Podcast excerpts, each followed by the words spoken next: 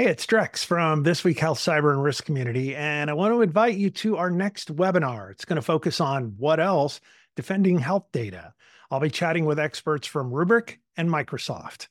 Register right now at thisweekhealth.com slash Rubrik webinar. That's all one string, R-U-B-R-I-K webinar, thisweekhealth.com slash Rubrik webinar. See you online soon. Today in Health IT is cybersecurity funding about to change. My name is Bill Russell. I'm a former CIO for a 16 hospital system and creator of This Week Health, a set of channels and events dedicated to transform healthcare, one connection at a time. We want to thank our show sponsors who are investing in developing the next generation of health leaders SureTest, Artisight, Parlance, Certify Health, Notable, and ServiceNow. Check them out at thisweekhealth.com slash today. All right. Share this podcast with a friend or colleague. Use it as a foundation for daily or weekly discussions on the topics that are relevant to you and the industry. They can subscribe wherever you listen to podcasts. All right. Today, we are going to talk about a couple things. One is two Axios stories. One is disruptive new wave of ransomware hits critical infrastructure. We'll hit that. Now we're going to talk about the New York law and what that means for the rest of healthcare. So, let me give you a rundown of the first Axios article. A wave of ransomware attacks targeting critical infrastructure in recent weeks is a stark reminder that the ransomware problem will continue to get worse before it slows down despite the US government's best efforts. Why it matters. In the meantime, hackers will keep disrupting critical services at schools, hospitals, financial service institutions, and more. Driving the news, several critical infrastructure organizations are responding to ransomware attacks this week. Some hospitals across the U.S. had to divert ambulances from their emergency rooms and cancel elective procedures throughout the week due to ransomware attacks. North Texas Municipal Water District got hit. Ransomware hit Fidelity National Financial, and the Cybersecurity Infrastructure Security Agency warned right before Thanksgiving that ransomware hackers are still exploiting a vulnerability in the Citrix product. By the numbers, so far this year, there have been 317 publicly reported ransomware attacks against healthcare entities, according to Liska's count. That's already surpassed the 245 total last year. The same goes for schools. In 2023, Liska counted 243 publicly reported attacks so far, compared to last year's 189 total. Let's see what they're saying. We are seeing an uptick, and that is normal for this time of year. Liska said, it, I think it's a bigger post Thanksgiving uptick than we normally see. The big picture many federal government's investments in the ransomware fight will take, take years to yield the results needed to contain the problem. New cyber incident reporting laws, which will help officials track how many attacks there are, haven't gone into effect yet. All that's going to do is tell us how many more attacks cyber funding measures that Biden administration and Congress have implemented, such as relatively new state and local cybersecurity grant programs, have only just started doling out the allocated dollars. Again, not comprehensive, and law enforcement investigations often take years to collect enough evidence before they can make arrests. Let's see. Meanwhile, frustrations is building across the country as more Americans experience life altering, and they talk about surgeries that were canceled and patient checkups that were canceled at the hospitals. They talk about just some other things that are, those seem like more nuisance things than anything. Progress is being made. International law enforcement had several key arrests. Lawmakers have established new cybersecurity positions in the federal government. Establishing new positions doesn't really do much, but it does give you a group of people that are going to be focused on this work and moving it forward. Let's see. Yeah. All right. That's about all I want to share with that story. I want to go over to this New York law, though, because this is more interesting to me and I think does set up what could end up being a a precedent that gets repeated by many other states and potentially the federal government. So, New York hospitals' cybersecurity rules could spur, spur similar mandates. This is also Axios. Let me give you an idea of what this article says. The idea of mandating that hospitals meet minimum cybersecurity standards is gaining traction amid scrutiny of mounting attacks that have knocked health systems offline for weeks and upend patient care. Yes. Driving the news, New York Governor Kathy Hochul this week proposed the state become the first to require health systems to adopt certain cyber defense cyber defenses, including preparation of response plans for a potential attack, which is hard to believe if they don't already have that. But if they don't, yes, by all means, mandate it. She also proposed redirecting 500 million from the state's fiscal 2024 budget towards grants to help hospitals get up to speed.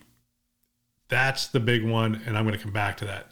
New Yorkers and Americans, broadly speaking, expect their governments to ensure that their critical infrastructure in which they rely is materially free from threats.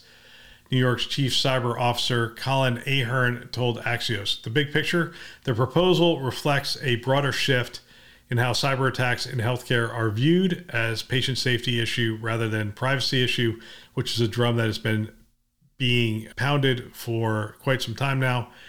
As they increasingly disrupt how and where health systems can provide care, Attacks in several cases have forced ambulances to travel longer. In New York, two hospitals last month had to divert patients to other hospitals due to cyber attacks. Between the lines, experts tell Axios they expect New York's proposal is likely the first of a more cyber mandates to come for hospitals.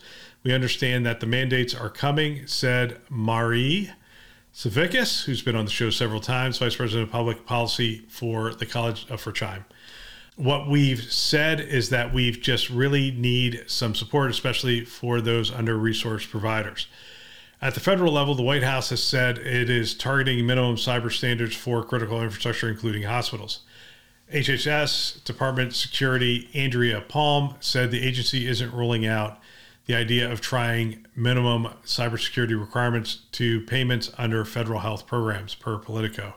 Let's see details. New York's proposal, part of the statewide initiative announced earlier this year to shore up cyber defenses calls for each hospital to securely maintain systems that are designed to support normal operations. All hospitals would need to have a cybersecurity program, designate a chief information security officer, and perform risk assessments. The proposed rules also call for establishing protocols like multi factor authentication as well as audit trails to help detect and quickly respond to cyber uh, events. It's uh, focused not only on roles, but certain technology solutions that should be implemented at a minimum from a table stakes perspective that have been proven to really enforce a strong information security program. Okay, I, I, get a little antsy when we start to say which technologies, when we start to tell people how instead of what. We need this to be protected in this way is how you set a policy, not hey, you need to implement dual factor authentication because maybe that is the the norm today, but it's not the norm in the future. Patient privacy regulations have pushed hospitals with limited IT budgets to focus on protecting patient data from hack- hackers, leaving other systems vulnerable, said healthcare industry policy uh, principal at cybersecurity firm Claroty Okay. For example, I can hack your hospital's HVAC and your elevator system in the summertime and you you will immediately go into emergency triage. It's not just about ransomware anymore. Says a person whose uh, technology actually oversees that stuff. So I, I don't know. New York officials said they're still weighing penalties for noncompliance as they collect public comment on the proposal until February. If the requirements ultimately go into effect, hospitals would have one year to come into compliance. Now, if they're going to supply the money, that this makes sense. If they're going to supply the money and people still don't do it and they still uh, are in non-compliance, absolutely. If they're not going to supply the money and they're just going to do the stick, this is going to be uh, a challenge. Let me come back to the 500 million. The 500 million is interesting to me. You're talking about one of 50 states, and you're talking about a problem that is an acute need within healthcare. There are health systems that are making pretty drastic choices on do they secure certain aspects? Do they not secure other aspects? The reality is if you leave a hole in the fence, no matter where that hole in the fence is, people can come through. And if you don't protect against that lateral movement, they can eventually get to everything anyway. So, to a certain extent, you have these weird false choices being made. Oh, we're going to protect this, but not this, or we're going to protect this, but not this. And you leave holes for them to penetrate and get into the system, be it the HVAC system or the EHR or the Citrix system or whatever at the end of the day, most CISOs I'm talking to are essentially saying, look, we're preparing for an incident. And once that incident hits, we want to be able to restore operations in a certain amount of time. We want to be able to limit the impact and the blast radius, if you will, of that incident so that they're only able to impact, let's just say, the HVAC system and not every other system within the health healthcare system. But they're able to restore those services as quickly as possible. And so there's this holistic approach to looking at not only the penetration and the attack surface and what systems, but also to controlling their ability to impact the entire system and also restore those systems. And as those are just the five pillars that we are looking at in order to have a comprehensive cybersecurity policy. So I would want to look at this in more detail, understand what they're talking about, look at how the allocation of money, how do you apply for that money, how do you get that money? Uh, if I were a CIO today, I would want to understand this New York law pretty significantly because I was a CIO in California. I would expect California to follow suit. It is a state that is pretty aligned politically and it is also a state that has a significant amount of healthcare that is under attack. Uh, as I've said on the show before, we have a situation where essentially there are aircraft carriers lined up off the coast of New York, Carolina, California, Oregon, Washington, and they are launching attacks every day, every minute, every second. And as a federal government, this is one of the things we expect them to do is to not allow carriers to line up on any of our coasts and just launch attacks. That's happening from a cybersecurity standpoint on a daily basis.